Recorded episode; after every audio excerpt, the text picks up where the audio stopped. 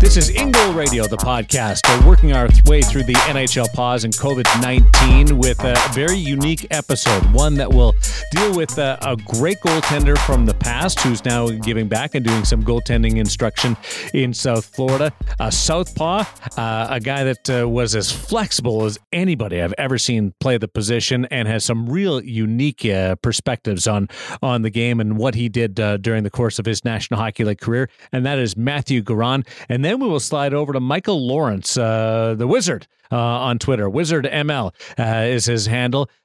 Coaches in Lugano in the Swiss Elite League, uh, has coached among other people like uh, Elvis Merzlikins from the Columbus Blue Jackets, but also has a tie to what uh, is uh, happening right now in the world uh, with the coronavirus as he has uh, been diagnosed and worked his way through that situation. He will tell us oh, just what it's like and how it affects you, and coming out on the other side of it, what advice he has for everybody. As we say hello and uh, Darren Millard bringing in Kevin Woodley and David Hutchison from In Goal Magazine. Uh, start with you, Hutch. Uh, everything good, safe? Uh, I'm going to start this uh, every week like this, uh, and everybody's healthy.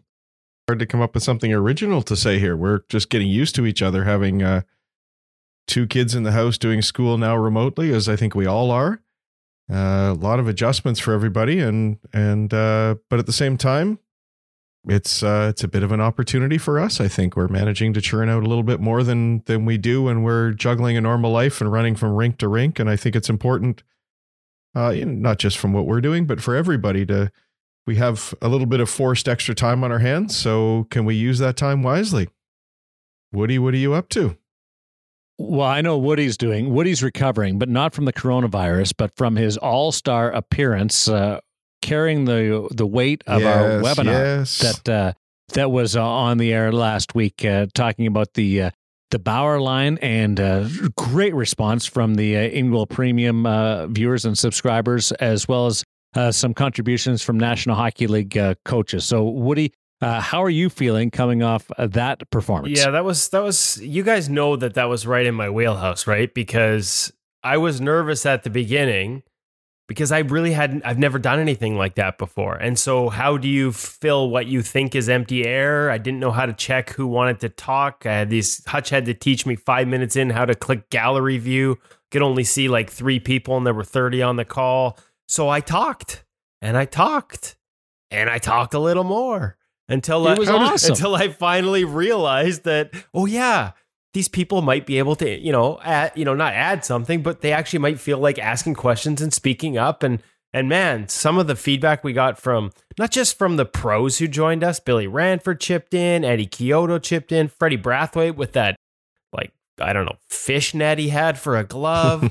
Uh, Paul Sean Von Von Trapper, yeah, right? it was huge. And then uh, Paul Schoenfelder was on. He had to go put his daughter to bed, but uh, Carolina Hurricanes American Hockey League development goalie coach it was so cool. And and also our listeners, so many good questions and insight and feedback from from the people that joined us as members of premium. I, it was it was awesome. And that my promise to everyone is next time hutch you guys know i won't live up to this promise but i will talk less now that i know how to operate the machinery so to speak. No, I think it was a it was a great initial foray into something that has a massive potential uh, because while our listeners and our subscribers uh, enjoyed the podcast and enjoyed the website and uh, and the in goal premium side of things, Hutch, there's still another level and a, a, real desire for knowledge. Oh, for sure, and I think especially in this time, we're all starting to crave connection, and uh, we're all stuck at home and living with our our families, which is all a fantastic experience. But uh, but we want to connect outside and and we often talk about the uh, the hashtag goalie union. What a what a great opportunity to bring people together and be able to talk about uh, what we love best. And I think in in many ways I don't know about you guys but I think goaltenders probably crave connection a little bit more than than the average folks. I mean we go to the hockey rink as whether it's as goaltenders or goalie parents and and you're sort of on an island unto yourself. So what a what a great opportunity to bring people from the union together and and to talk. And one of the things I really enjoyed about it is is quite often when we're putting content together for for the site, we struggle with how to target it. And we'll have a back and forth. Is this too simple? Is this too complicated? uh, it's really nice to be able to get that straight up feedback and listen to the questions that we have from people and know that there's this huge range of of interests and and experience and and that we have to sort of I think Kevin I think it helps us target what we're doing. Yeah, no, absolutely. And and again, like uh, just so people know, the the guys that joined us, the Billy Ranfords mm-hmm. of the world, the Andy Chiodos, um, Paul Schoenfelder, Fred Brathwaite, uh, Pete Martin from Pro Skate Goalie in Calgary, who had some great insights in terms of some of the questions about ordering and some of the specifics about gear towards the end. He joined us late. All organic. That was the beauty of it. We didn't, you know, our, our heads are spinning now is whether we can schedule some of these guys to come on for a chat about goaltending. But I had no idea that those guys were going to show up for this and to see them on on on board and and like I said, just chipping in and to have their insights and their answers was just man, it was it was positive, positive, well, positive from my end to hear all that. It was so cool. We'll get to uh, Michael Lawrence and Mathieu Garon here in just a second, but uh, I had a conversation with Billy uh, just offline, and his answer and uh, comment about the webinar was uh, really uh, sensational in the sense that he was there just to gain knowledge. He loves learning, so he'll do whatever it takes at uh, whatever time. And uh, now's a good opportunity to to gain that knowledge. And it was an equipment review, and he was still on there doing his thing. So I I, I thought that was a, a, a great testament to Billy. And it would be a style of equipment that you know would be quite foreign to him. Obviously, he grew up wearing softer equipment, softer pads, more flexible, a little more feel, and tighter to the leg uh, type of equipment but so do his guys, right? For the most part. Yeah. Like we we had Cal Petersen on last or the week before, and he talked about wanting tighter pads, and Jonathan Quick, whose pads are like pillow soft and as tight as they can be. And so, but he's going to have other prospects coming through. Like, you know, speaking of Michael Lawrence, Jacob Ingham uh, goes to his goalie schools in the summer, pro goaltending, and is on a, you know, having a heck of a season and, and on a real nice career path, an LA Kings draft pick, but he's a guy that wears these Bauer pads. So, uh, you know, the more active rebounds and the conversations about how they perform and fit differently. Uh, I think that's so cool that you've got somebody who's already in the NHL that's looking to just learn as much as he can. Um, you know, don't want to put words in his mouth. I'm not sure if that's why, but for sure, there's going to be kids that come along as part of the LA Kings organization that aren't always going to wear, you know, Jack Campbell and Jonathan Quick like I said, you know, you could take them like a xylophone mm. and squeeze them. Those pads are so soft. Yeah, there's a new generation, and so an opportunity to learn about how that gear works. That's your favorite instrument, isn't it? I just I think you meant accordion both times. You can't do that with a xylophone. Oh, see, I'm not that bright. I told you guys I'm musically inept. Xylophone and accordion. I need. I go. Oh, oh. Do I have to go to the box and feel shame You have now? to be so strong to do that with a xylophone, Woody. Well, I have been working out, but I'm pretty sure that's not gonna. So the so the fact that I was squeezing like a, an accordion, yeah, it's all good, and saying xylophone, the people yeah. at home just think I'm an it's idiot. Okay. It's all good. I like watching you dance around that like a polka, which is uh, traditional to the accordion, not the xylophone. Uh, we the, have to do another uh, one the though. Conversations, we have to get the, get the gang together yeah. again and and and have another chat. I think. Well, can, just one more thought too. Uh, it was impressive that there were so many goaltenders that were uh, young kids, minor hockey and and junior hockey, but also uh, a strong uh, representation from the forty and over group. And that well was uh, that was also very positive. Yeah, that was that that was really cool. Which gets me into the goalie mask contest and a great email that we got this week from Trevor Van Mackelberg, uh, and his son Tristan uh, submitted uh, a, a, copy and a great design, but they're from Deloraine, Manitoba, so I wanted to give them a shout out uh, because uh, from the Royals and uh, southwestern Manitoba, a place that, that I know well. But I think it's really cool that we've got this this strong following from from forty and over. Woody. Yeah, no, we uh, next time we're gonna have to place an over under on the amount of hip surgeries that uh, take part in a in goal webinar because we had a hey, few. We had a couple guys that had had both sides done surgeries and did we have a couple of replacements too? I think we did, which is different. That's incredible. Yeah, and uh, and the the thinking going all all along was they don't really like you playing after you have your hip replaced, playing goal. So I thought that was a real positive as well. That uh, that there's some some guys who have had it uh, swapped out and are still playing the uh, position. bodes well for me because the guy's been told he'll eventually have to have his done. So that's that is a positive. And what I love too, we talked about learning. some of the guys that were of a certain vintage, and and actually one may have been drinking a certain vintage as we chatted. Um, nice big glass of wine Awesome. there, but we're there was we had and I I'm I can't remember the name, so I apologize in advance. But uh, you know, again, more our generation, but still, you know, living and helping kids in minor hockey in uh in a more remote area where there wasn't a lot of goalie coaching options, and he was Right. on there to learn uh, and ask questions about how the gear worked, and then some coaching questions uh, that he asked of of Bill Ranford and Andy Chiodo and those guys, so that he could help as as a guy who's still trying to learn the modern game to teach because that's not how he played. And and Bill Ranford, we had Dusty Imoo on talking about you know how you catch a puck, how to cushion a puck, the motion of it, similar philosophies there. That it was just it was it was it was awesome, and so I'm looking forward to doing more of these for sure. Well, taking uh, the reins of uh, goaltenders uh, that don't have a lot of instruction available, uh, catching the puck or catching a tennis ball. Uh, also, uh, an older goaltender who's learning new skills. It, it all goes into our webinar, but also uh, this week's feature interview in Mathieu Garon. You'll get uh, a dose of uh, those topics as well as what happens if your sticks aren't working for you and you're in the middle of a serious playoff series? Um, it happened for Garon. And what did he do? He looked to a guy on the other team. It's fascinating stuff. This week's feature interview Mathieu Garon, NHL uh, veteran goaltender, Southpaw, on In Goal Radio, the podcast with Kevin Woodley.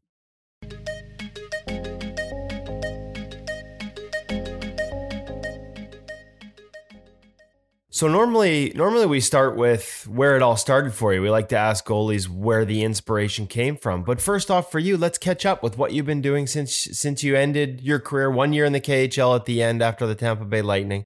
Where's home for you now, and what have you been up to? I live in Tampa now. Uh, I work for the Tampa Bay Lightning uh, community hockey. So what I do on a daily basis is basically I teach kids. Like, I mean, Tampa, Florida is a is not known for hockey, so I we teach the kids how to play hockey, how to hold a hockey stick. So we go to schools and mostly every day. And then I also do the the stuff on the ice with them, like all the camps. Uh, I mean, we're on the ice almost every day, so it's it's fun to be around kids and teach them the basic of hockey because there's not much going on here for for. For, I mean, there's a lot going on, but there's a lot of kids that grew up didn't know anything about hockey.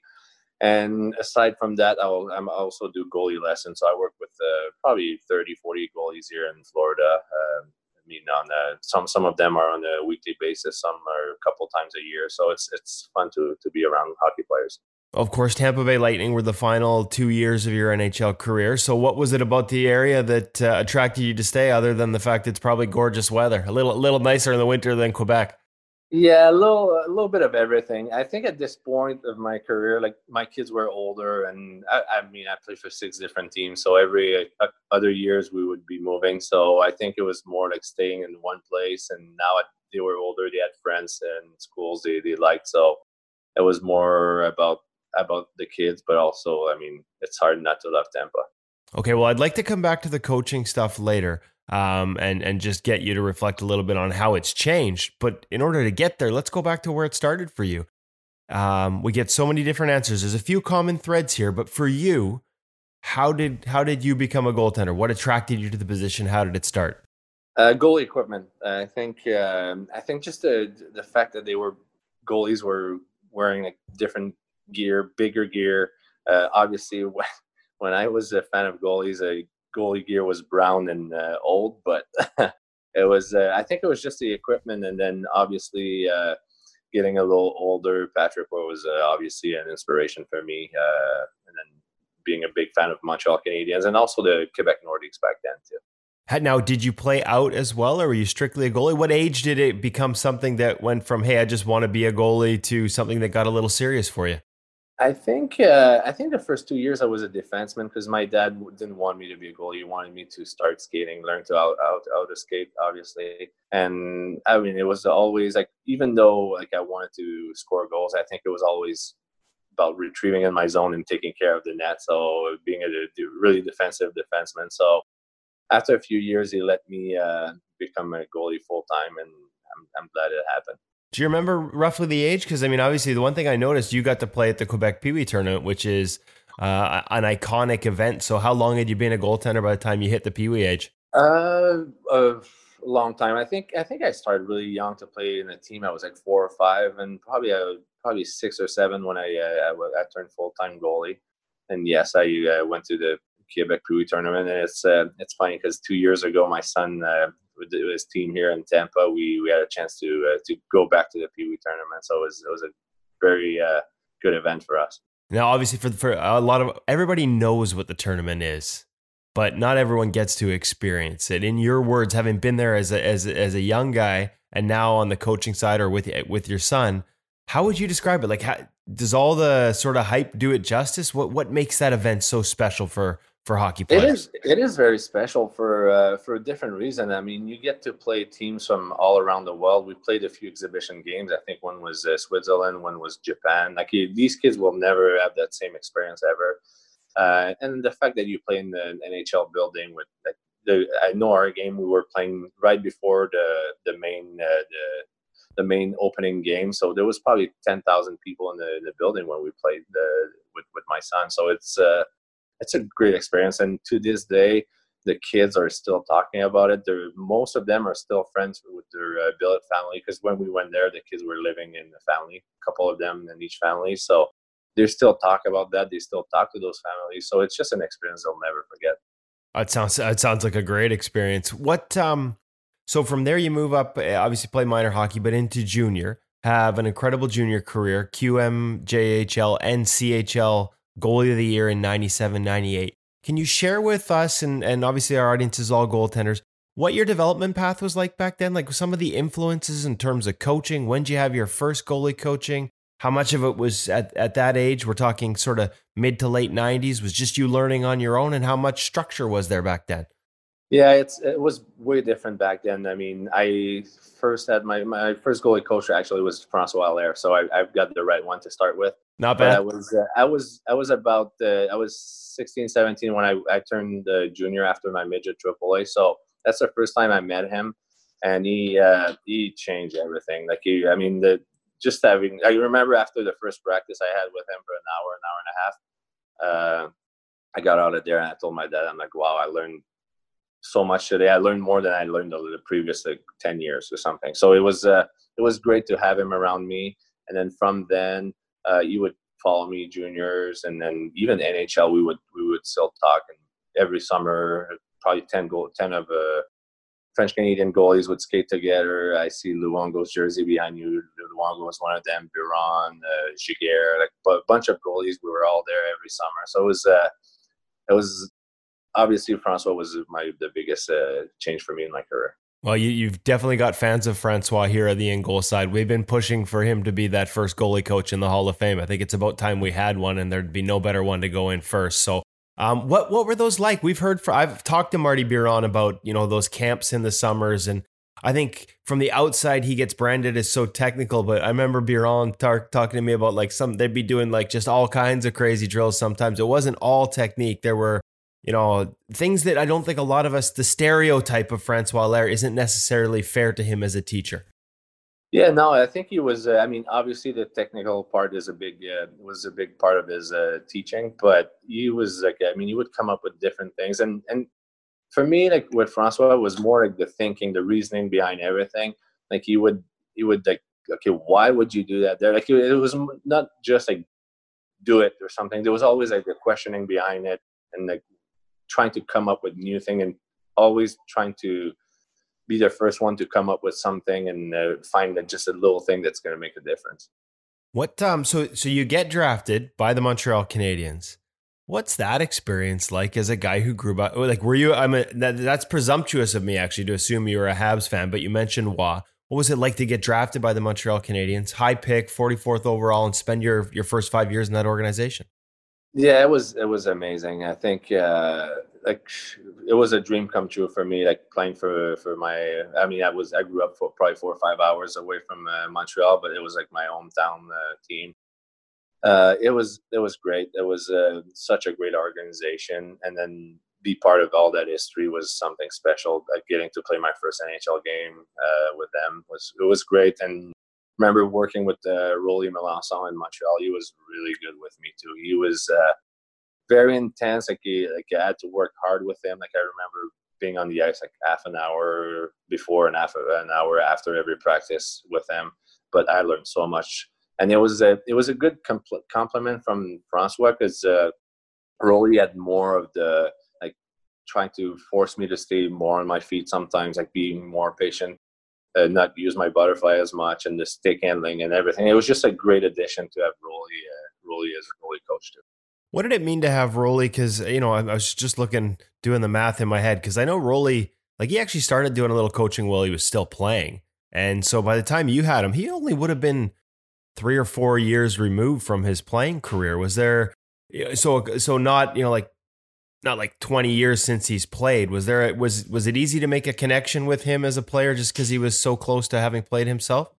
Yeah, it was. Uh, I mean, uh, he was fresh off of uh, playing. I, I, I, don't have the numbers either, but he was. Uh, I mean, he had been in the league for a long time, been around, and he was. Uh, it was a great, great, uh, really good with me. Like he, he could find like the at the time was with Jose Theodore, and we like, uh, every goalie is different. It's it was good to see how Rolly was adjusting from Jose to me and trying not to have us do the same things because we had different skills, different strength in our games, and he was really good at like play like coaching each individuals. Yeah, I saw that. I got I got the pleasure of watching Rolly work here in Vancouver with the Canucks for several years, and um, talking to the goalies that work with him, and that certainly echoes everything I've heard as well from them. Uh, I wanted to ask you a little bit. You talked about gear uh, and and loving the gear and falling in love with the position because of the gear. Kind of, I'm trying to do the math in my head. Would you have been a guy who, growing up, would have had pads that, like, would you have been a part of that revolution or evolution from pads that necessarily didn't rotate to sort of the modern pads where they would your leg would rotate in them and they'd have a landing gear? Was that part of your career? Yeah, my, I mean, I was more, uh, I mean, the first part, like the really tight pad. Uh, yeah. Uh, mine weren't turning much. I uh, I had the double uh, flex on the knee because because uh, I didn't like this uh, like the stiff. Like I would have a hard time right now probably with the, the stiff Bauers or the real straight ones. Those yeah, ones, those, those but, ones over my I mean, shoulder. yeah. About, it's all like for me, it's more about like uh, getting used to something and liking it uh, I I would probably not be good at like uh, the like. I feel like the goalie gear has uh, changed so much lately that uh, I, would probably be the old school guy with like flurry with the leather strap still and then no Velcro. So, uh, but it's it's amazing now, like coaching all those goalies, all the little things. Now the pads are so light. Uh, they they're barely tight to your legs. Like I remember back then when Patrick Lalime was wearing his pads, like he would always almost lose his pads, but I was like looking at it like, oh my gosh, what is he doing? But it's the new thing now. It's just like it's me being old. I think. what? Well, I, I'm curious. What the first time you got one that wasn't tight, that had that landing gear that you could sort of land on and rotate it? Like, do you think that was a big difference for like as far as the evolution of the position, the ability to have a pad that would, as you drop to the ice, land flat and you could slide around? I guess I ask it because we're seeing a lot of these you know, classic games. The NHL's on pause and they're showing us a lot of classic games. And, you know, every recovery is scrambling back to the feet. And, and the irony, of course, is in today's game, a lot of coaches are trying to get guys to recover back to their feet more.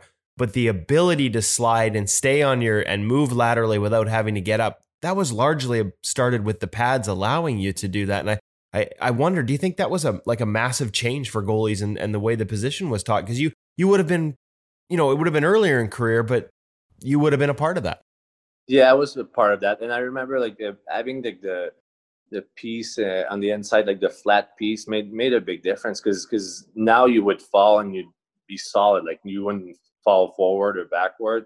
You'd be like strong on the on the ice, so it made a big difference. Because when it was just like wrapped around your calf before, it was like no, you would just like land and out of position all the time. Yeah. Do you remember? I'm trying to do the math in my head on when that was because it predates me starting with goaltending. So probably around was, the 90s. Yeah, I would say 93 around there. Yeah. Okay. Yeah, because okay. I remember my first pair of uh, Lefebvre were 94 95 around there and that's i feel like that's when it started to change a little bit more yeah. and you were a reebok guy coming up with with the lefebvres as well a lot of uh, i was looking through some of the setups over the years you build a good relationship with them as part of you know being from quebec and them being the producers yeah they were really good with me uh, michel lefebvre and his uh, and his son they were i mean they, they, they would all, always do stuff with me i know they stopped making the masks after a while, but for me, they kept it because I had the mold and everything. So they, they were always nice with me. And I mean, I know a lot of uh, goalies these days, and like they go with contracts with companies and stuff like that. But for me, it was not about the money. It was about like wearing what I liked, and and and I'm one of those guys. Like I started with that, and I I'm very loyal. I would like I mean I finished with everything, uh, even though like after a while like there's so many options. Like I wouldn't. I, I, I felt bad even looking at other companies. um, you mentioned J- Jose and and playing with him in Montreal, Theodore, and we're talking about equipment. How tough? Like I'm assuming because you catch with your right that you're left-handed, but it's not always the case. Um, how tough was like getting equipment, especially when you were younger, in terms of getting a right catching glove? And then I wanted to talk about Jose isn't the first, the only time you had a, a, a guy who on your team who also caught right. That's becoming increasingly rare, but you had a few. Yeah, it was. Uh, I mean, yes. Going to your first question, it was hard to find. I remember there was when I was lucky, there was one goalie glove in the store that was uh, for me uh, on my side, but uh, and and then you can order uh, online back then. So it was just like uh, you you buy whatever there there is there. So uh, that was the that was the first part, and obviously having playing with Jose being a full right too was my first experience in the NHL. I had uh, Mason and Columbus too, both of us.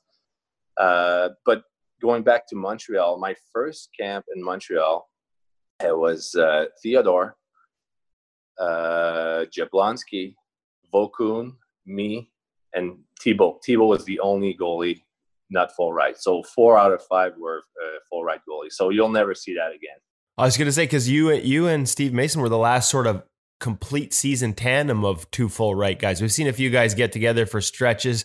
Michael Hutchinson this year with Pavel Francouz, both, but only for you know a couple weeks before they shut the season down.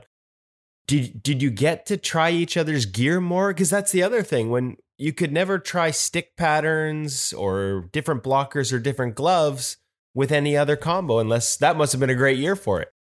That was that was uh, that was fun, and even with yeah Jose and uh, Mason, both of them, I would I would it's because you know when you try a glove that's not on your side, I mean you can't get a good feel for it. So that was a. Uh, I remember practicing with Jose's glove a few times too because I had issues with my glove, and one time later in my career, when uh, actually when I was with Pittsburgh in the playoffs in 09, we played Washington and Theodore was for Washington. I started using his sticks for practice because my stick had issues with my stick too. So he gave me two or three of his sticks, and we were playing against him. I was using his sticks, but obviously I wasn't playing, but for practices oh, that's great. That was and that was I, I, had to write on this recently, and I I never to be honest, I always think glove glove, but it's also the blocker and it's also the stick. Was it tough to find you know the right twig when you were younger? Just you yeah, had to take whatever they had. It was hard, and going back to uh, Jose's giving me a few of his stick, uh, I never like with uh, with CCM or Reebok at the time, they wouldn't uh, make my pattern composite because because it was it was hard to so I had no no chance to use it. So that's why I tried one of his Bauer stick. The one time I'm like I wanted I want to know the feeling with a composite stick. So it was uh it was it was fun. It was but it was hard to find equipment. You're right. Now I gotta ask you because um it was shocking to me when I started looking at the numbers just how few right catching goalies full right goalies there are anymore. Um and it may just be part of a trend but you know, a couple of years ago there were 43 or 43 starts. That's how many starts in the NHL. The last time it was that low was 1963-64 when there were just six teams in the NHL. So you know, from the 80s of you know 12 goalies in the league that caught that way and and 300 plus starts. Uh, through the 90s, steady around the 200 starts, you know, down to under 50 just a couple of years ago. I think we had 70 this year. As a guy who, who's a full right himself, any theories? Any idea on what is just maybe a historical trend or you know, is it it should be easier, shouldn't it, to get gear now? Yeah, I mean, you, if you talk about like the 70s and 80s being low, I'd, I'd be like, well, it's probably because those goalies were forced to to switch, like to play, uh, even though they were not, they were full right to play in the normal side. But now it's, I, I don't have an answer for you. It's just weird that uh, there's trends like this. Yeah, I, I, we've been trying to figure it out. One of the tr- one of the theories was back in the 70s and 80s, you might be able as a young guy to just use a baseball glove. And nowadays, everything has to be so specialized. So maybe even though it's easier to order it online, maybe in minor hockey, it's not as easy as we think. So food for thought. Listen, um, I don't want to keep you on that one. Uh, Montreal, LA. Uh, when you went to LA for a couple of years and then to Pittsburgh, you get traded to Pittsburgh in 2009 and you go on to win the cup that year. What was that experience like? That was great. That was perfect timing. At the time, I was in Edmonton, and sorry, I that, you know, missed, I missed the stop. We, yeah, that year we uh, we started the season with three goalies, and it didn't work out for me practice wise. Like it's it's hard to to have three goalies. Like there's only two nets, right? Uh, so that was a hard time. Then I got traded to Pittsburgh.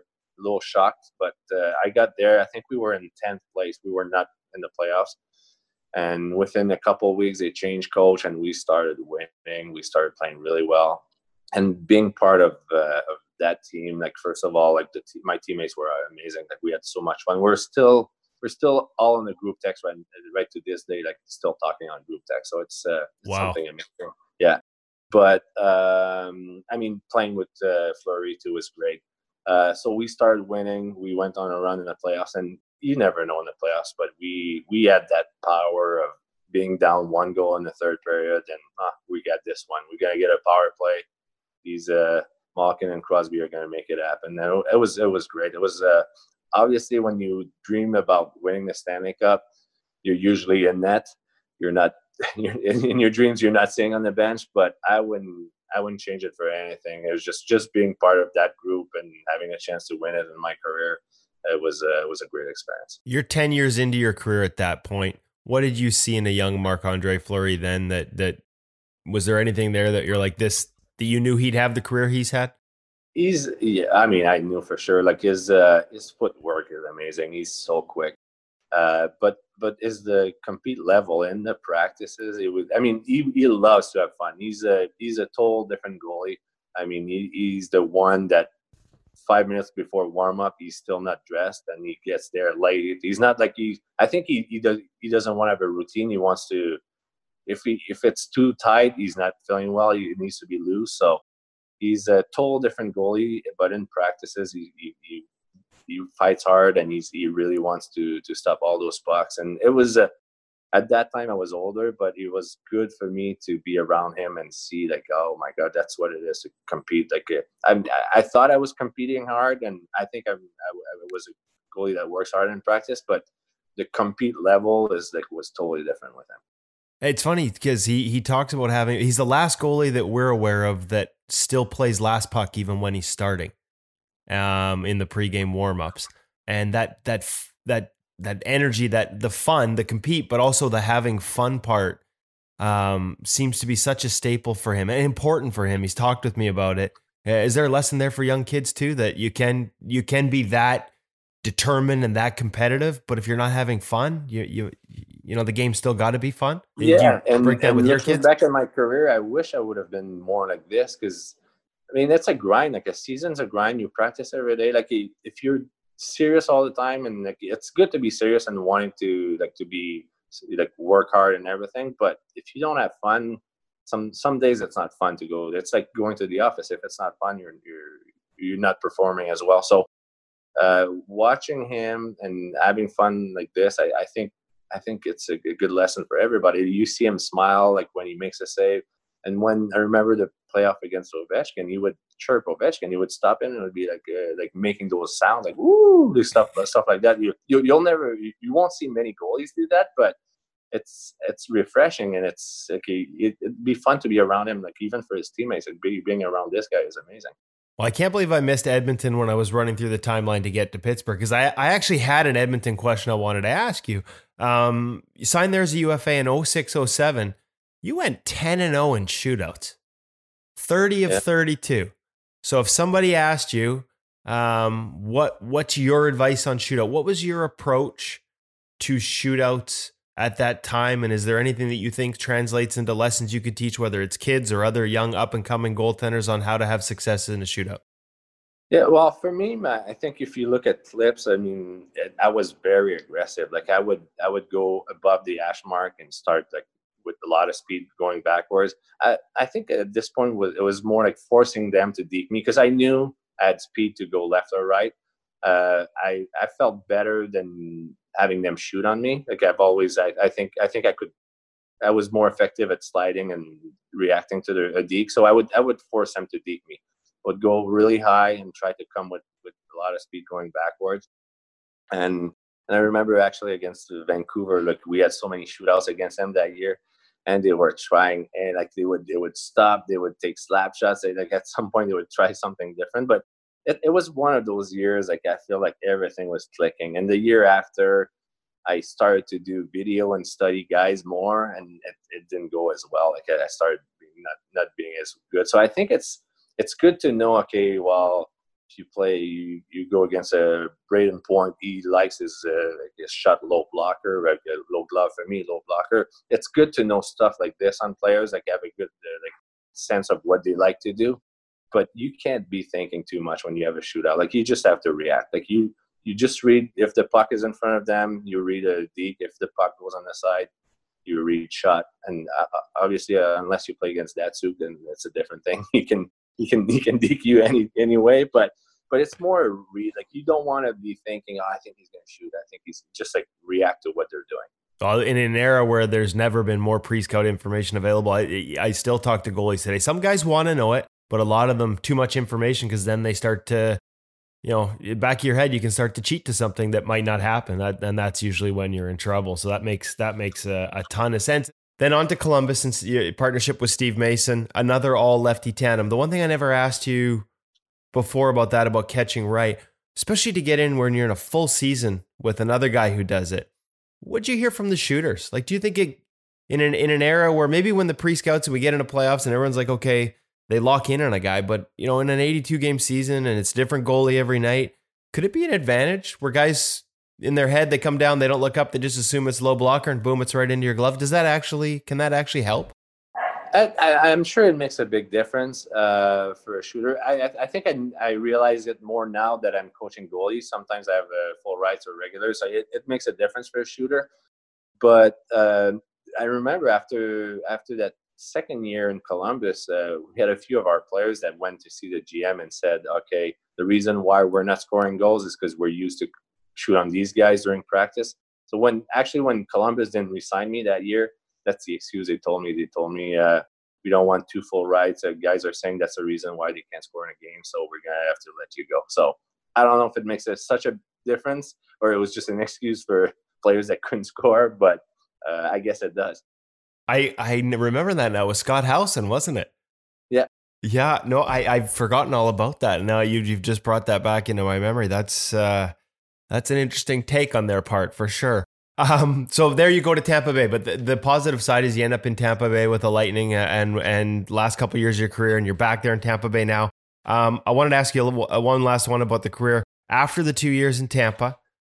You decided to spend a year in the KHL. What was that like um, after you know close to a decade in the NHL to to heading overseas and, and spending that year in the KHL and yeah 2013 14 so it would have been a different year over there like I know it's evolved but what was it like back then it was, I mean, my experience was a nightmare. I'm not saying the whole thing is a nightmare, but I got there. I actually I went to uh, Ellie's uh, training camp that year. I got cut the, last day before a season, so I, I I joined the team in Russia. They were probably 20 games in, and I mean the the whole thing for me being in the NHL for that long, being used to be in a regular rink, so just a bigger rink, Olympic rink, was a big big difference for me and Russia, the players are not playing the same way. Like you would have, a, they would have a great A scoring chance. You're like, okay, he's gonna shoot for sure, and they would go for like a spin, find somebody else. Like for me, like the read reading the game there was really hard, and even even breakaways, I feel like everything was different, and I could never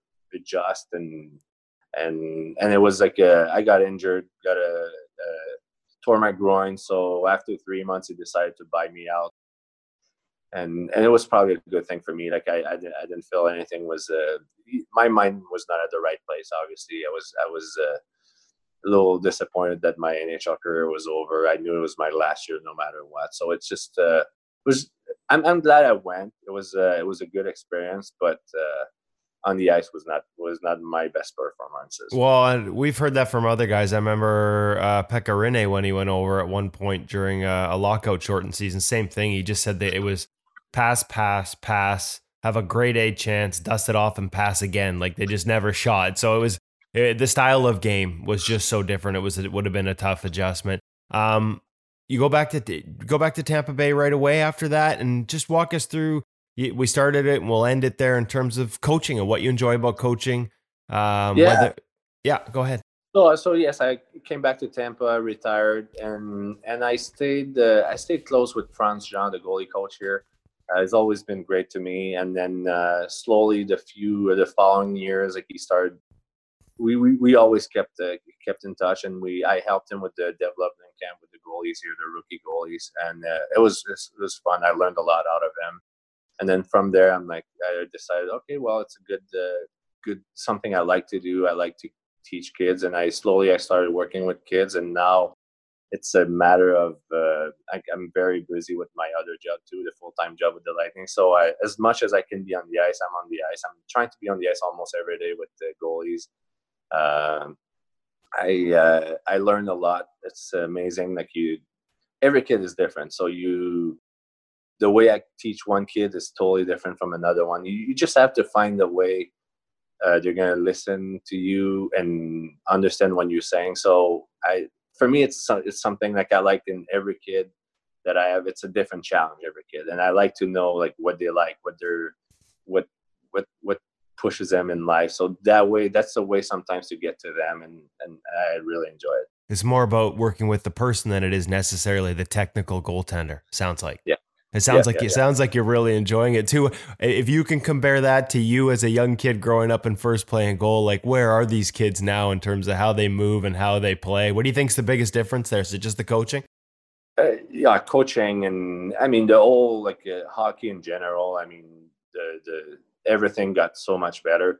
I'm teaching kids. I mean some of them are 10 12 year old and they're way better than i i mean technically way better than i was like when i was 16 probably. Like it's just i, I would say there's probably a five year five year as far as movements and stuff obviously those kids can't take a shot from a 16 year old it's totally different but right. as far as technical and movements there's probably a five year difference from what i was playing so we've seen in this i've seen this since i started writing about goaltenders um, probably around 2003 2004 I remember even back then, remember in the NHL, proper leg recovery, not everybody got up with the right leg. And they, and guys then would say, I go to these camps and I see these 12 year olds and, and they move better than me. And so we hear that still. The one thing that we sometimes seem to lose, or at least I hear from coaches at different levels, is the ability to read the game, to, to, to play the game, for lack of a better term. They can move and they can play the, the drills, but to play the game. What do you think, in your opinion? What do you see there? And is there a way? Uh, is there a reason for it? Is there a way we can help these kids, you know, learn to sort of read things and read the game, other than, of course, reading In Goal magazine, which we always recommend. You, as they should, right? yeah, of course, of course. Sh- Uh, shameless. You know, the one thing sometimes I notice with kids is that I will uh, put a drill together where I'm skating with the puck or I'm attacking from the corner or something, and one of the first questions I ask them is like, uh, uh, why, how would you play it for a lefty or how would, would you play it with a righty? Like it's, like it's easy to play. Like I feel like it's a different read if it's a, a lefty coming at you or a righty, but most of the kids don't realize it. When I ask the question, they're like, "Oh, like it takes a while," and then they're like, "Oh, it makes sense." Like if if it's a righty coming from their right side, I mean the it's the shot is a better angle for a shot. If it's a lefty, there's no angle. So it's something that like kids like most of the kids have a hard time. They they just see a player coming at them. They don't realize okay, the lefty or righty, I have to play it different. So for me, that's one thing as far as a read that at, a young age we still have to tell them okay, if it's a righty, it's you're gonna play it totally different there, and the, the then then they realize it makes sense. Well, it's funny when we do our pro reads now. One of the new things that we do at In Goal is where the NHL guys look at video and share with us as the play moves around a zone all the different elements that they're thinking about. And that's one of the first things. It's not the, just the guy with the puck either. It's where that guy is on the back door or at the face-off Yeah. dot for a one T, lefty, righty. So that's a big. That sounds. That makes a ton of sense as far as being a big part of the read. And then yeah, another thing too on the like when there's a rush coming at you, like it's one thing to be focused on the shooter, but you have to read: is it a two on one? Is it a three on two? What's coming at me? And the guy on my on the on the back door is he is he going to be on this like a like a one timer? What's going to happen if he gets it? Is, can he shoot it right away? Or can he come back in the middle? So it's it's all about read. Like it's not just who has the puck; it's everything that's going on the ice. Okay, speaking of reading, this is my last one for you. I know we're all sort of stuck off the ice right now. It's not easy for any of us. Is there anything you're doing uh, with kids that you're still in touch with?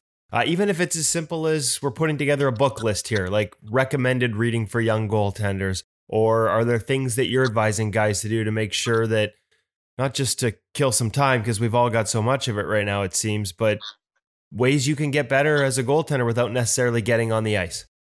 I mean, there's a lot of things I'm I'm sure online, and I'm sure you guys show a lot of those things. But lot of uh, like just body weight uh, exercises. You don't need any weight. Like you, ju- anything that involves like like I, I I like to say like it's nice to do like squats and two legs and everything. But for goalie, you're always most of the time you're on one leg, like trying to shift left and right.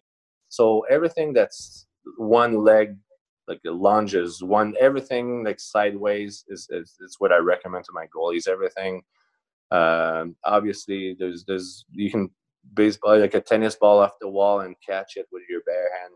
I remember uh, being uh, Sean Burke's uh, playing with Sean Burke a little bit in LA, and his ritual before game, he would ask the backup goalie. So like I would be like I didn't get to play much with him, but the games I was with him to just to throw a tennis ball at each other, but you can only catch it with your uh, like with one hand, and then really. But it's amazing, like a lot of kids, and even I at that point, like it's hard to catch like a like a hard throw with a tennis ball just with one hand and just catch it.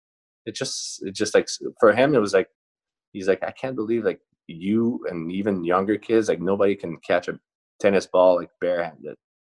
Do you think So that's it's because we probably like increasingly? I don't know about yourself, but increasingly it becomes so specialized at a young age that kids aren't playing other sports. Correct. Yes. Yeah. Okay. Hey, Mathieu, I really appreciate this. We went longer. Darren Millard is going to be laughing at me right now because I have a habit of going longer, but I really enjoyed the conversation and I know our audience is going to as well. So thank you very much for taking the time out today in Tampa Bay and sort of walking us through and sharing some of the experiences of your career. Great. Anytime, and you guys are doing an amazing job. Congratulations. Thanks, Mathieu. Take care. All the best. You're welcome.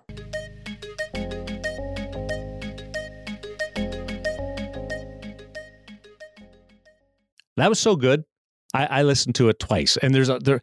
Woody, don't don't feel bad if if you if you ask one, two, three, four extra questions, as long as they're good questions. I'm uh, I'm not going to be all over you. And that was that was that was great. Uh, just first off, uh, that that Jose Theodore story about uh, using his sticks during a playoff series, and he was. I know that Garon wasn't playing, but still, that's. Uh, I'm not sure that some coaches wouldn't be thrilled with that. Well, I mean, it, as he said, it was his chance to try composite, right? Because he was having trouble Yeah. getting it for full right. And the funny thing is, is I, I mean, I, I I hadn't talked to Mathieu in a long time, and I emailed him, kind of looking for some quotes for a story uh, that was originally a shorter version at NHL.com on full right goalies, and then the longer version we ended up running after talking to him um, at at InGoal Mag and InGoal Premium. Um, it really turned into not just sort of what it's like to be a full right goalie and some of those stick issues that he talked about, borrowing Theo's, trying Theo's glove when they were together with Montreal. Um, but just the the disappearance, the seeming disappearance of full right goalies in the NHL. And Hutch did up a great chart that was an InGoal premium that ran with the story. Like we had like 360 some odd starts in the mid 80s Mhm. at a time when finding gloves for your right hand should have been harder. We were down to 43 two years ago, 43 starts by NHL goalies. It was the lowest total since 1963 64 when there were six teams. six, yeah. So, yeah, like it's, it was kind of one of those, you know, you go looking for something about what it's like to catch with the other hand and how it affects shooters. and you end up with this story on like, holy crap, I didn't realize just how much, you know, how, how much of a down cycle it seemed to be. And, you know, we went into some of the possible reasons for it. And Mathieu was so good with it. Um, by the time we got back to me, the, one of the stories had already published at NHL.com, but not at InGoal. And I just asked him if he'd have more time. And so we started going back through the career, and he ended up being, you know, looking for some quotes on full right and such a good interview. I, I wish we'd had even more time because his insights were uh, they were awesome. I really enjoyed it. I, w- I was fascinated when we put that chart together, guys. We it immediately came to mind as I saw, you know, numbers climbing through the late 70s, early 80s and I started thinking is there one or two workhorses out there that might be affecting those numbers? So we laid the careers of a few of the prominent uh, full right goaltenders on top of that chart and and not all by any means mostly just for style reasons wanting it to look nice and clean um, but it was in the it was in the time of Tom Barrasso and Grant Fuhr, uh, guys I thought might be eating up a lot of games that we actually started to see the fall in number of games played uh, by full right goaltenders. So um, Daren Puppa was in yeah, that uh, yeah. that realm. So I don't. I mean, Tony Esposito can't be the only reason that it that it rose all the way up till about 1984, 85. Uh, what was the number from 1963? Uh, Woody, sort of 50ish or like something. It was, yeah, I think it was 53. Yeah, I think maybe. And, and uh, so I was I was listening to the uh, to the interview while I was uh, out for a ride, and I listened back to it because it kept thinking, okay, six teams in 63 and and that 50 n- number is out there. Terry sawchuk had 48 of them. Yeah he definitely would have skewed a few yeah, of those numbers. no doubt. yeah but uh but it's just it, well like it was it was low then but it was it was one guy that was carrying them so it's we've gone through this well we're we're ta- lo- talking a lot about the curve right uh with with uh what's going on in the world right now but uh but we had their peak in the in the 80s, 90s, and now we're back to uh, what it was beforehand. Yeah, and interestingly enough, it's you know to bring it back to the Garon conversation, it's kind of it kind of started to slip around, you know, 2010, 2011. The next year, 2011, 2012 was you know almost 300 starts, and then it started to slowly fall off to that that low of two years ago, where it was pardon me, it was 46 starts two years ago, not 43 as I said a few minutes ago. And interestingly enough, not that either him or I are, are implying that it had anything to do with it. But about the time the Columbus Blue Jackets decide, hey, we can't have two of you, it's not good for our shooters, and actually blame a lack of offense on it, um, kind of coincides with a, you know, maybe it's just a coincidence and part of the cycle, but that kind of coincides with, you know, the dip a year later starts to drop down. Uh, and hey, this could all change. Uh, Cal Petersen is a heck of a young goaltender we had on mm-hmm. the podcast last week, and his starts are going to go up over the next couple of years. Uh, we got the Askarov kid in Russia is probably going to be the first goalie picked in this next draft. Uh, Pavel Francouz has obviously had a great start at the age of 29 to his pro career. He'll eat up a few more. So yeah, I'm not I'm not declaring the the death of full right goalies or this is a trend that will last forever uh, by any stretch, but it's definitely a trend. I have a question for you though. Yeah, both of you. Uh, Hutch, you can answer first. Uh-oh. Uh We uh, we are uh, on record as as declaring or acknowledging that a bigger goaltender will be drafted ahead of a six foot goaltender. That are we all in agreement there? So a six, somebody six foot four, six foot five will be drafted ahead of uh, somebody that's that's five More eleven, six feet. Not all other things being equal. Oh, I don't even think they all need to be equal. I'll yeah, give you that one. Ninety nine out of hundred. Yeah, you're right how much better then does a southpaw, a, a right-handed catching goaltender, have to be than a left-handed catching goaltender uh, if you're a National Hockey League team and you're you're making your draft list? I, I think it's a great question and something that came up in a conversation with uh, with a former NHL goaltending coach. Maybe we'll get him on here at some point to to answer this specific one. Because when I asked about that, as we were looking at a bunch of juniors, he he said, "Well, you just think about all the full right goaltenders that we've had over the years, and he starts mentioning the Fuhrs and the Espos of the world. Um, they they're they've all been so good. I think before you take a guy, he's you got to know he's going to be at that level. And I still don't quite grasp why it's okay for a for a regular catching goaltender to to just be normal, and why you have to succeed at that level. But but there was that question of uh, just having to be that good, and and there's Well- a barrier for you to get over. Well, it's interesting because when you look at it, um, you know, there are some guys that, you know, are in the league that not in prominent roles. Louis Domingue is one of the guys that's still around, kind of, you know, he's settled in as more of a backup. Um, you know, Char- Charlie Lindgren, I forgot to mention him as a guy who could be eating Yeah. up a lot of starts in the future as a young up and comer. But when you look back over the history, like Jonas Hiller was really good for a long time. Tomas Vokoun to me is one of the more underrated goalies um, of his generation. Uh, he was a guy that was big on that list. Jose Theodore won an, won an MVP award. Um, so that you know, uh, Rick DiPietro didn't ha- have a long career, but drafted so high and touted so highly. Like the names on here are, you know, dominated by elite high end guys. Even even even more recently than you know the Grant Fuhrs of the world. So you know, could you make the argument? I don't know. But but that I almost wonder- begs almost the opposite though, Woody. Like so many have been so good that doesn't that tell you you should let a few more have the opportunity?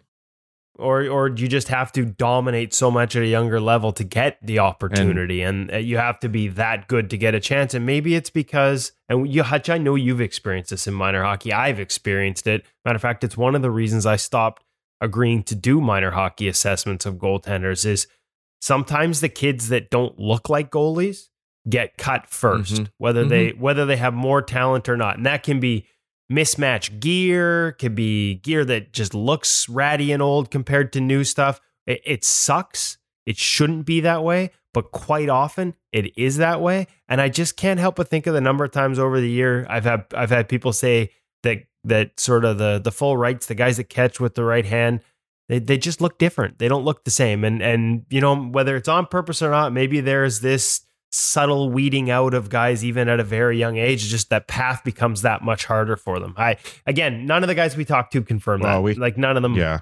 We, we and we do have to be careful about sample size here, which we talk about all the time. This is such a small sample size, and all it takes is Cal Petersen to go on a run next year, and he doubles the number. Um, so really tough. But Darren, you brought up size in drafting, and and Kevin, you mentioned Jose Theodore. So there's a guy who won a Hart Trophy not too long ago at five foot eleven. So there's he does both. Yeah, he was six foot two with the toque. yeah, that was epic style. I'm gonna, I'm gonna. It's the, the toque's still on uh, in his mask shelf. And that's another thing that's coming out of all this, uh, this COVID and all the uh, Zoom interviews. We're getting a good look at some people's, uh, some goaltenders' uh, man caves and uh, and viewing areas, aren't we? Like Mason uh, has a, has a great one going. Uh, uh, brian uh, elliott Bill Ranford. Brian Elliott has an awesome one. Uh, that that thing's spectacular. Uh, in the background with Billy was a couple of masks. Uh, it's it's kind of cool to see everybody with their display. Um, our, our our- good friend Alex Auld has his mask out. that was that was a fun one actually that's another one that if you haven't checked out already to the listeners check it out at ingoal premium um, just before the league got shut down alex came to the rink at rogers arena to pick up a bag of masks and i couldn't figure out you know what the deal was Um, he'd had a property that he purchased when he was in Florida, and they kept it as a rental property. Mostly Panthers players that had come through there after he left would rent the property off him. And he just left some of his stuff there, including this bag of masks from his career. And so finally this year, he arranged, I don't know, I think he sold the property, but he arranged for the bag of old equipment and old masks to be picked up or dropped off at the Florida Panthers uh, um, facility. And then when the Canucks went through town, the equipment managers were gracious enough to throw it in with theirs and bring it back to Vancouver. And so I was there in Vancouver when Alex picked it up, and I'm like, hey, why don't we have a quick go through? And so we pulled out the video camera. He walked us through all these masks, and I'm telling you, there is a treasure trove of hidden stories. Uh, masks from all kinds of different mask makers.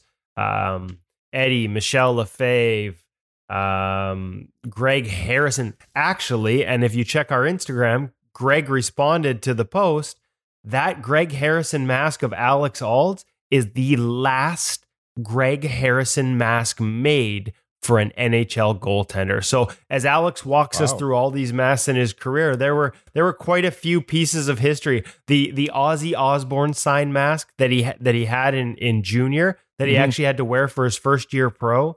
The fact that he actually had to challenge this Canadian Hockey League, the CHL, to get an exemption to wear something other than an iTech because his head was just too damn big and he needed a, a, better protection or a different fit of protection than iTech offered. And then he got one made up. I, I can't remember what that, that one was. It's in the story. and then when he made it yeah i know lefebvre came later in his career. So um, when he when he had it made up then he made an all-star team and iTech showed up because it was going to be on TV and slapped a sticker on the back ear. So all of a sudden, at least looked like an iTech. So just all kinds of glimpses behind the scenes from Alex, including a pair of Swiss knee pads that at one point in the NHL, almost every goalie wanted to have. And, you know, I, th- I think uh, the NHL probably uh, wishes none of them in retrospect had had them. Well, uh, let's stick with that theme and uh, and Swiss uh, hockey. And uh, the tie-in here is Michael Lawrence, who coaches with uh, Lugano of the Swiss Elite League also runs uh, pro goaltending. You can follow him on uh, Twitter at pro underscore goaltending. And his uh, Twitter handle is uh, Wizard ML. Uh, he's coached Elvis Merzlikins in the past, uh, also runs his own goaltending camps on through the course of the season, has high aspirations f- to take his skill level to another level. But right now, he's focused on his health. After this season in Europe, he's back home and he's recovering from his bout with uh, the coronavirus and COVID 19. And we thank Michael Lawrence for spending some time with us to uh, share his experience, what he went through battling the virus, and also a little bit about uh, the Swiss Elite League and uh, what they went through prior to the shutdown. Here's Michael Lawrence on InGoal Radio, the podcast.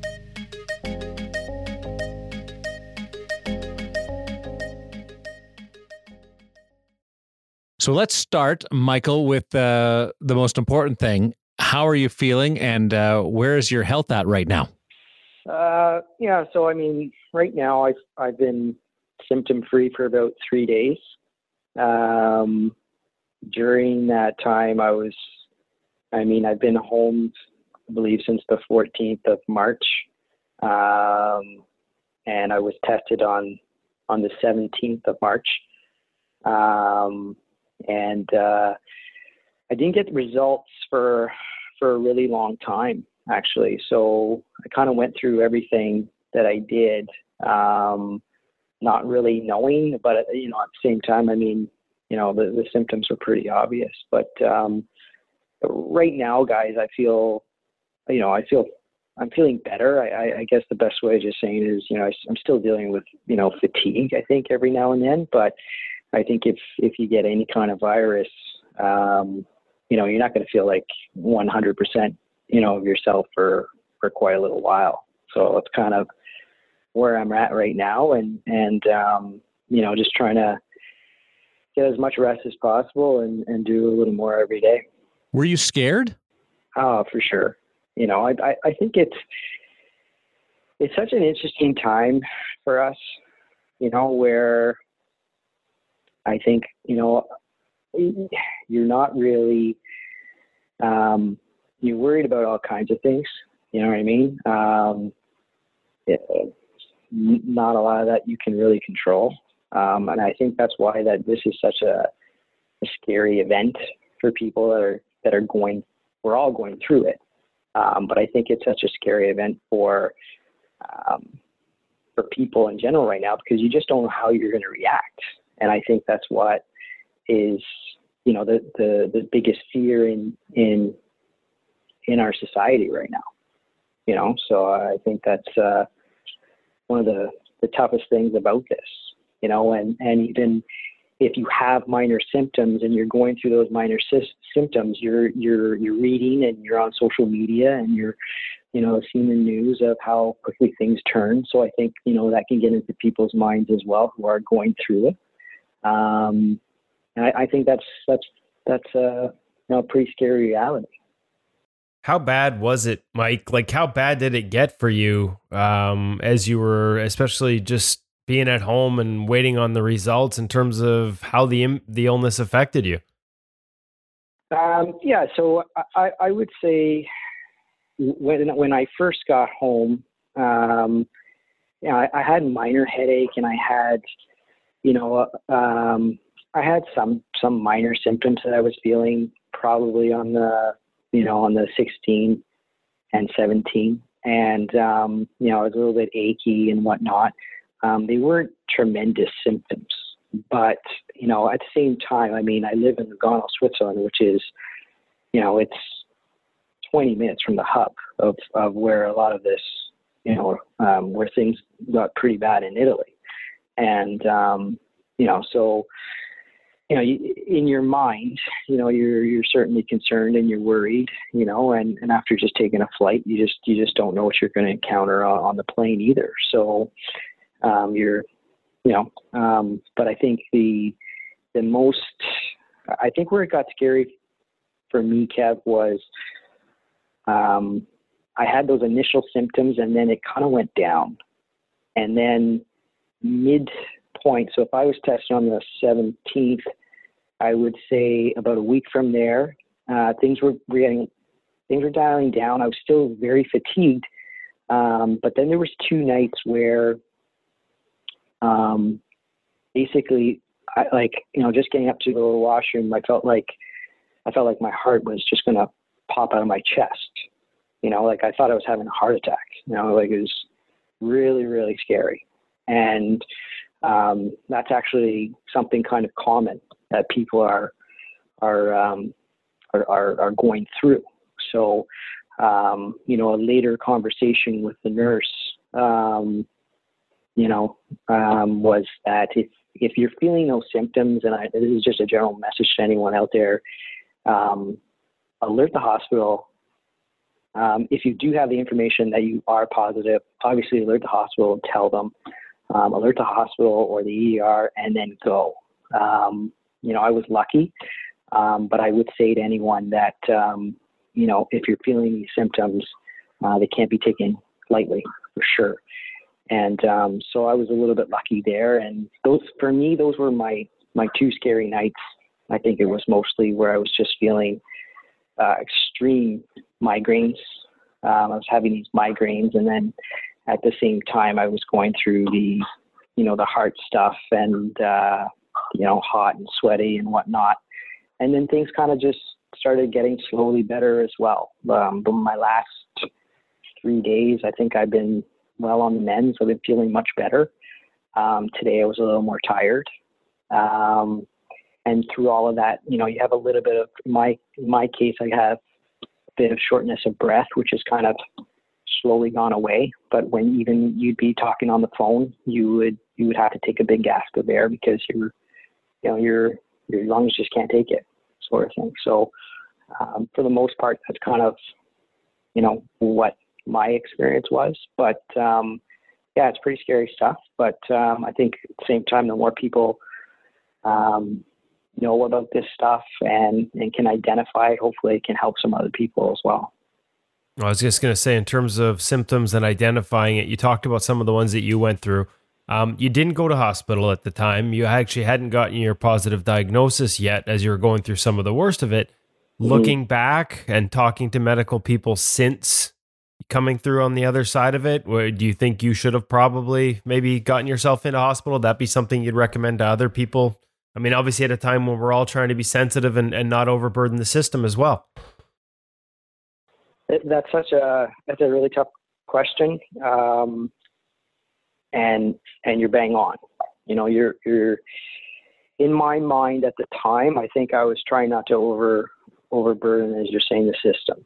Um, but at the same time, if you're feeling those symptoms, you know, um, it's not because you're having a panic attack. And to be honest with you, I think in my position, not knowing the results, I think I got into. I was thinking that I was getting into my own head. You know what I mean? And and that's I thought I was just having a panic attack.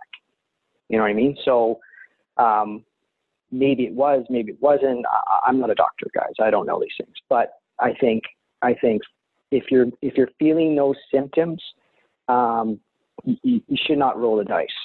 You know, and, and I think the for for the information that I had uh, at that time, at that moment, um, if I had the positive test and I knew that, I certainly would have went. You know, so I, I think you know, I, I think it's we're all trying not to um, to to grind down our, our system here medically, and um, but at the same time, you know, I think I think people really have to listen to to their bodies and and um, to what they need. And if you need the the proper medical attention, then you have to go out and seek it.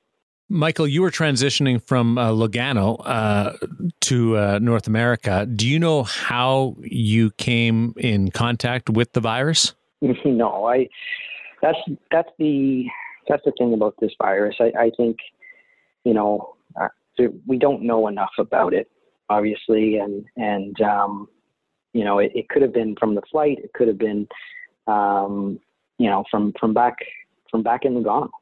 You know what I mean? Um, when I left, things were still pretty normal. You know, where people were still eating, you know, out for lunch, and people were getting coffee, and you know, at coffee shops, and um, you know, I, I can't say that I was, you know, not doing all those things. You know what I mean? So, well, normal. You know, normal's relative because it's it's interesting. Hutch, you pointed out that that the hockey world had changed big time over there. Yeah, well, Michael, I was just just curious because we know as a way of looking forward, the NHL has discussed the possibility of playing in front of empty rinks, and my understanding is that's something that you've experienced. So we'd love to know about that. Yeah, well, um, I think some of you guys know about we have these derbies in Swiss, and so a derby is your your local rivalry. Okay. Um, I've I've been fortunate enough to to be a part of this uh, local rivalry in a special way in my last six seasons in the league. Um, because I've coached both organizations, or I've been, you know, a goalie coach for both organizations, Ambri, Piotta, and also Lugano. And um, our last game of the season um, was against Ambri. And anyone who's ever seen this, or if you YouTube it or anything like that, um, you guys will see that. I mean, take a take a soccer derby and and multiply that by you know hundred, and it's just this crazy event that um, it's really special to be a part of. And um, from the fans and from the build-up that uh, happens within the two towns, you know, they're 45 minutes apart. Um, that was in a in a completely empty building, and the only person which I, I thought was at first I thought you know why why is he in here? But as it went I kind of found it more and more interesting was was our mascot was the only was the only person inside of the building. But I I thought that was you know just just really symbolic to the time you know and and you know the mascot was maybe overdoing it but you know you could see that you know looking around like where where is everyone? You know? And uh but at least um, he had a um, mask and gloves you know, on. Was, uh, yeah, um, but it was it, you know it, it was uh, it was tough. I think it was tough on the players, you know, for sure because the the environment is completely different. You know, um, the you know um, maybe maybe it changes things for the players with their approach or you know um, maybe some some players might even be better you know, uh, it's it's a very interesting um, it's a very interesting thing to witness, and and certainly um, with the, the magnitude of the game and, and what it meant, and and then all of a sudden, you know, you're you're playing in front of no one. You know, it's um, you know, I'm sure it'll be the same if, if NHL teams um, go down that path. I think I think there'll be a transition phase for, for players who will have to uh, did, did the players talk about the experience afterwards? I mean, I, I understand that a lot of professional athletes have actually come forward and said they wouldn't be interested in playing in front of an empty house and not until everybody can come back should we be moving forward. What was the players' experience? Mm-hmm. Well, you know, there's there was uh, the, the interesting thing there is is um, we had a player, um, Julien Vauclair, um, he he spent a bit of time in North America. I don't know if you guys remember Jules, but um, you know he's with Ottawa, and he he he, he had a pretty um, outstanding career in, in Switzerland. Um, he was our leader, and um, you know, a huge part of Lugano hockey for for many many years, and won you know, a few championships there. Um, that was Jules. That was his last game, you know, in his oh, career. Wow and you know, for a guy who who I can't, I'm not sure if this is right, but I think he played over 50 derbies or whatever it was in his career. Um, and that's your last game of your career. You know, um, you know, it was pretty pretty strange circumstances. You know, um, but I mean, I think that's all over the board right yeah. now. You know, with twenty year old um, junior players. You know, with with player, sure, or or NHL NHL yeah. guys. You know, there's a very good chance that that was that was the end of the season. You know, I know they're they're on hold here, but you know, um, I'm I'm sure that's not going to be the the last we'll we'll see of it. But um, no, I, I think I think guys had a difficult time um, dealing with it. Um, we didn't get the opportunity to go any further down the rabbit hole, unfortunately. Which um, you know there could have been that adaptation maybe you know to to how how guys handled um, you know the change. Um, it was really just the one game, and um, you know, so if, if the NHL comes back and, and they're playing in front no fans, I mean, I'm sure, I'm sure players will adapt. You know, at the end of the day, it's about winning. You know, and and um, and they're professionals. You know, they, they they'll adapt for sure. So. What was time. the strangest strangest part about that that game, that moment that that jumps out at you? Um, I, I would just say the the the inside of a derby itself and um, the emotion that surrounds a derby. Um, it's a it's a it's a very very loud environment, um, and I, I think I think the guys even just had a hard time taking that foot footprint, you know, away and and and seeing that um, the situation wasn't wasn't the same, wasn't what it normally was. Um, maybe some guys were better prepared than others for that. Um, but when you're when you're in a in an environment that has such energy, and and all of a sudden it's it's it's gone. I think I think for me that's what made it very unique and and, and strange at the same time. Um, you know, and I I think uh, I think a lot of players would would have a really difficult time. You know, it's it's basically like a, a Montreal versus Toronto scenario. You know, and it's right. going to be a very loud loud building and and um, you know a very uh, t- tough atmosphere for for the visiting club to go into regularly and and um, and you certainly lean on your fans in in that sense. You know, and um, and then all of a sudden that's that's gone. Um, and I, I think, well, it makes me um, wonder Michael, how how somebody like uh, Elvis Merzlikins would would do because you've had experience with him uh, in Europe, and and he's an emotional guy and gets uh, feeds off the fans and feeds off the environment, and then feeds the environment. So uh, I'm just uh, trying to, to connect those two dots. I, yeah, I know it's funny that you you said that because, um, you know, I, I think a guy like Elvis would probably. Um, have a little bit more of a difficult time without that that energy um, surrounding him. Um, but at the same time, I think that's also you know just on the flip of this, I think that's also um, something that over our time together, I think you know you guys will soon learn the more he plays is that um, you know on a on a Tuesday night in in Arizona or you know uh, you know an arena where it, it may be a bit quieter. Um, I do think he's obtained the ability to um, to to to grab that focus, you know, and I think that's a big part of where Elvis has kind of evolved, you know, over the years, um, because that that was certainly um, you know uh, an issue in the past. But I think at the same time, I think when the energy is there, um, he's no stranger to it either as we all know. So, yeah. Do you uh, to switch to happier note in the season that Elvis had, or is in the midst of having, depending on how or if we get a chance to finish here? How much, how closely did you pay attention to it, Michael? And um, how exciting was it to see the success he had, especially here in the second half? And you know, if I if I know him and know you well enough, I'm guessing there were conversations back and forth. What What, what can you share with listeners who maybe haven't gotten a chance to see him, obviously as much as you, about you know the the type of goalie, the type of person he is, and and how much you've enjoyed this past little while watching him get to show the rest of the world what he's all about?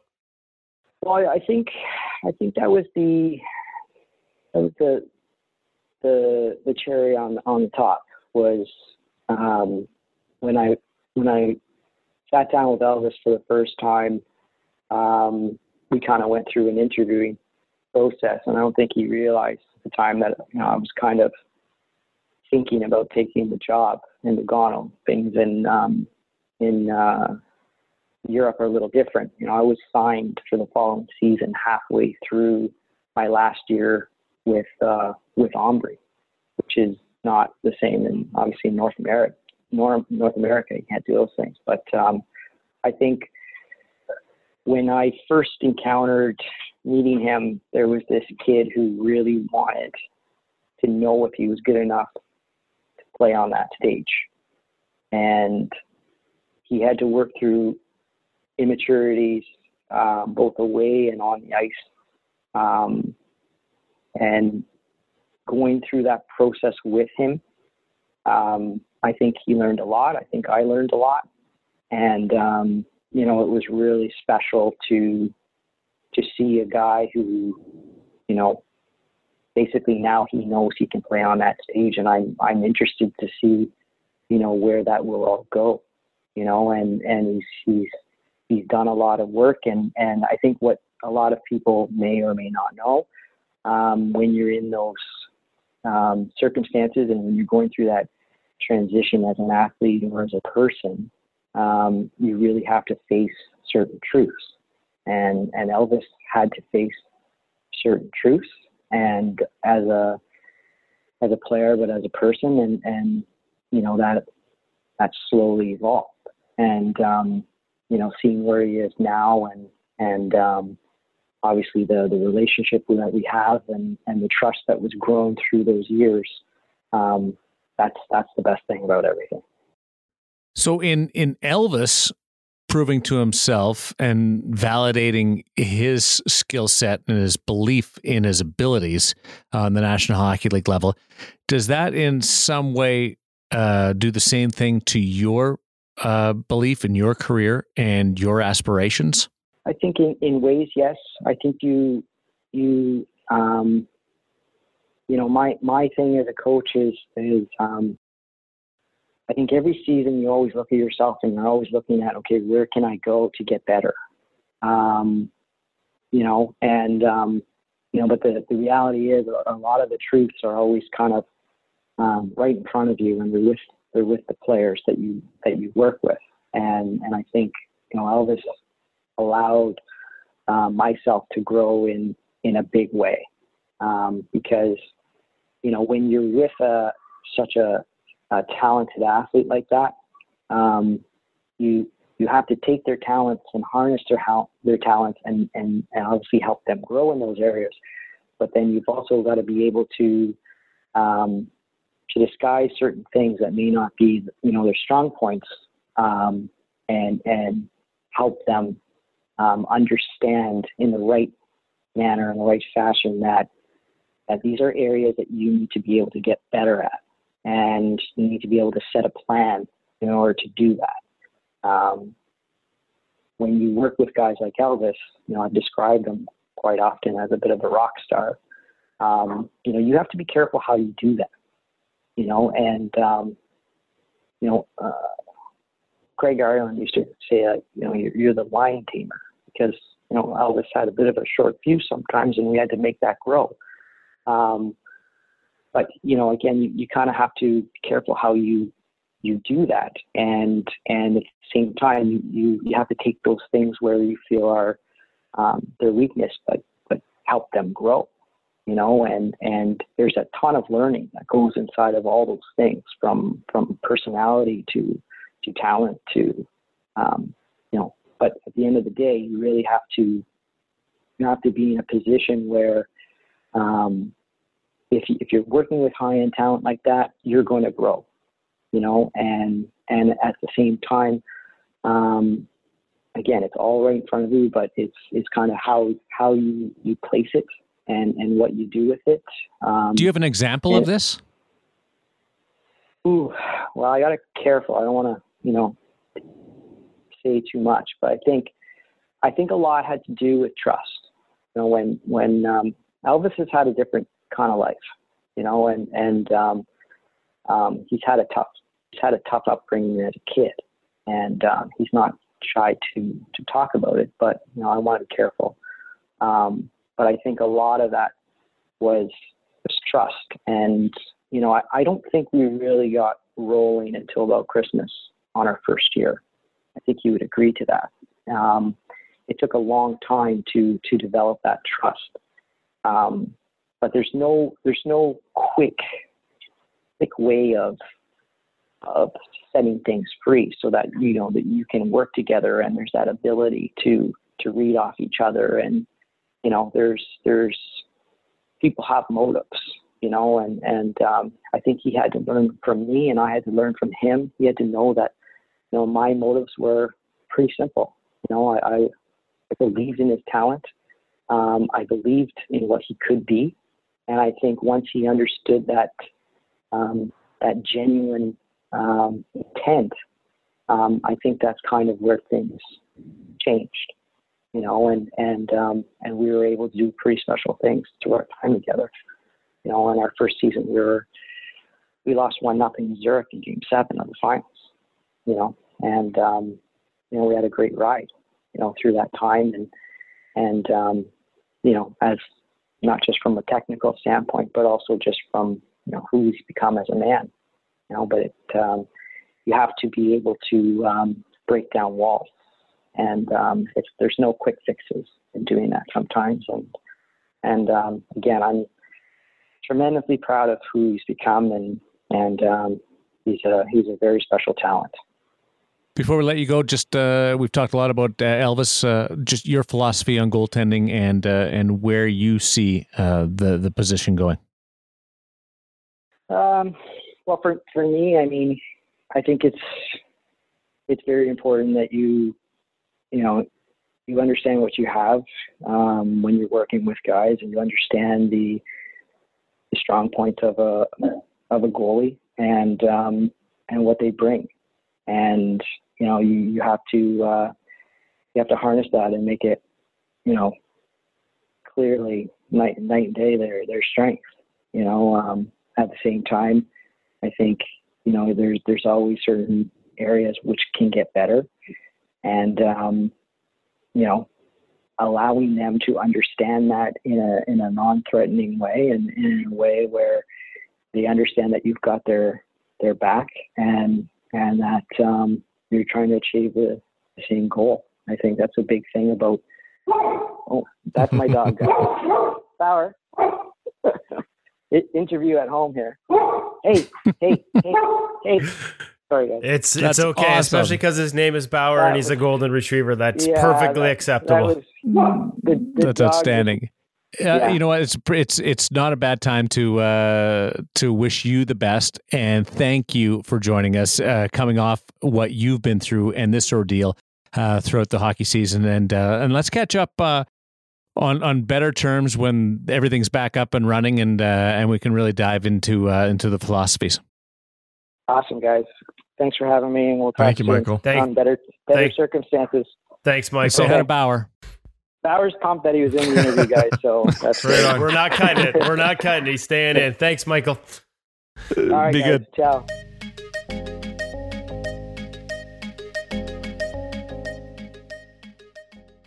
That was a unique interview. Something we uh, haven't touched on uh, is uh, life challenging uh, battles, and uh, Michael Lawrence has uh, has seen it all. Boy, and uh, you think about it, like Elvis is such a personality, and we get into that, but uh, you go right back to the start, and kind of gives you a reason to uh, be a, a, lot more cautious, even in this midst of washing your hands and, and, taking social distancing so seriously. Yeah, absolutely, and you know. It wasn't. It wasn't. We we were gonna hope we were gonna hold and talk to Michael a little later about sort of his coaching and his career, and we'll we'll get back to him on that because um, he, you know, working with pro goaltending in the summer and some of his experience as a pro coach. Obviously, we know about Merzlikins, but number of guys that he's uh, had an influence on working with the pro goaltending schools out of Ontario.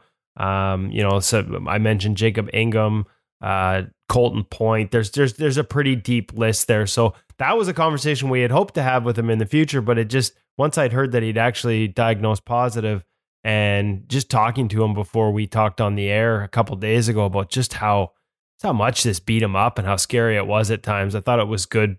You know, he's a guy that that, that felt it was it's important for other people to realize how serious not that none of us are taking it not seriously but just realize what it can mm-hmm. be like and what the experience can be like and so i really appreciate him as he's just starting to get his feet back under him and his wind in his sails so to speak uh, taking a little time to chat with us yeah i was just going to say i think as we all get in our our close knit circles at home and we're avoiding the rest of the world for the most part it's very easy to uh, forget how serious this is unless you're you know checking in checking in every night with the nightly news. So it's it's uh, great that Michael's able to to bring it home for us to the goaltending community.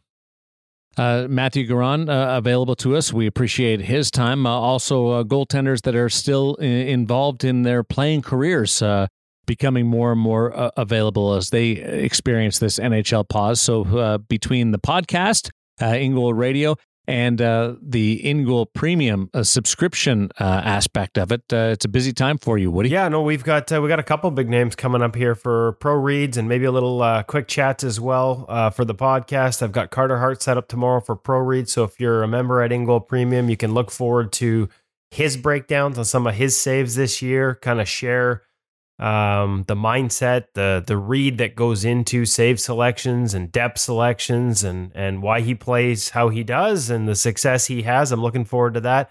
Maybe grab a few minutes. He's already been a podcast guest, of course, earlier this season, but maybe grab a few more minutes for the pod. And then Hutch has got a big name coming up on Thursday night as well. Uh, yeah, Thursday night talking to Jonathan Bernier. Um, connected to him through our good friend Marco Marciano, a coach in Montreal, development coach with the Canadiens, and he works with. Uh, he works with Jonathan in the summers and has for many years. So he connected us and had a great chat just uh, just last night with Jonathan, and he's he's up for a podcast and and some pro reads as well. I think one of the things I really enjoyed, I did the initial edit um, of the Jake Allen stuff this week, and one of the things I really enjoyed was the number of times I heard Kevin apologize for taking up so much time.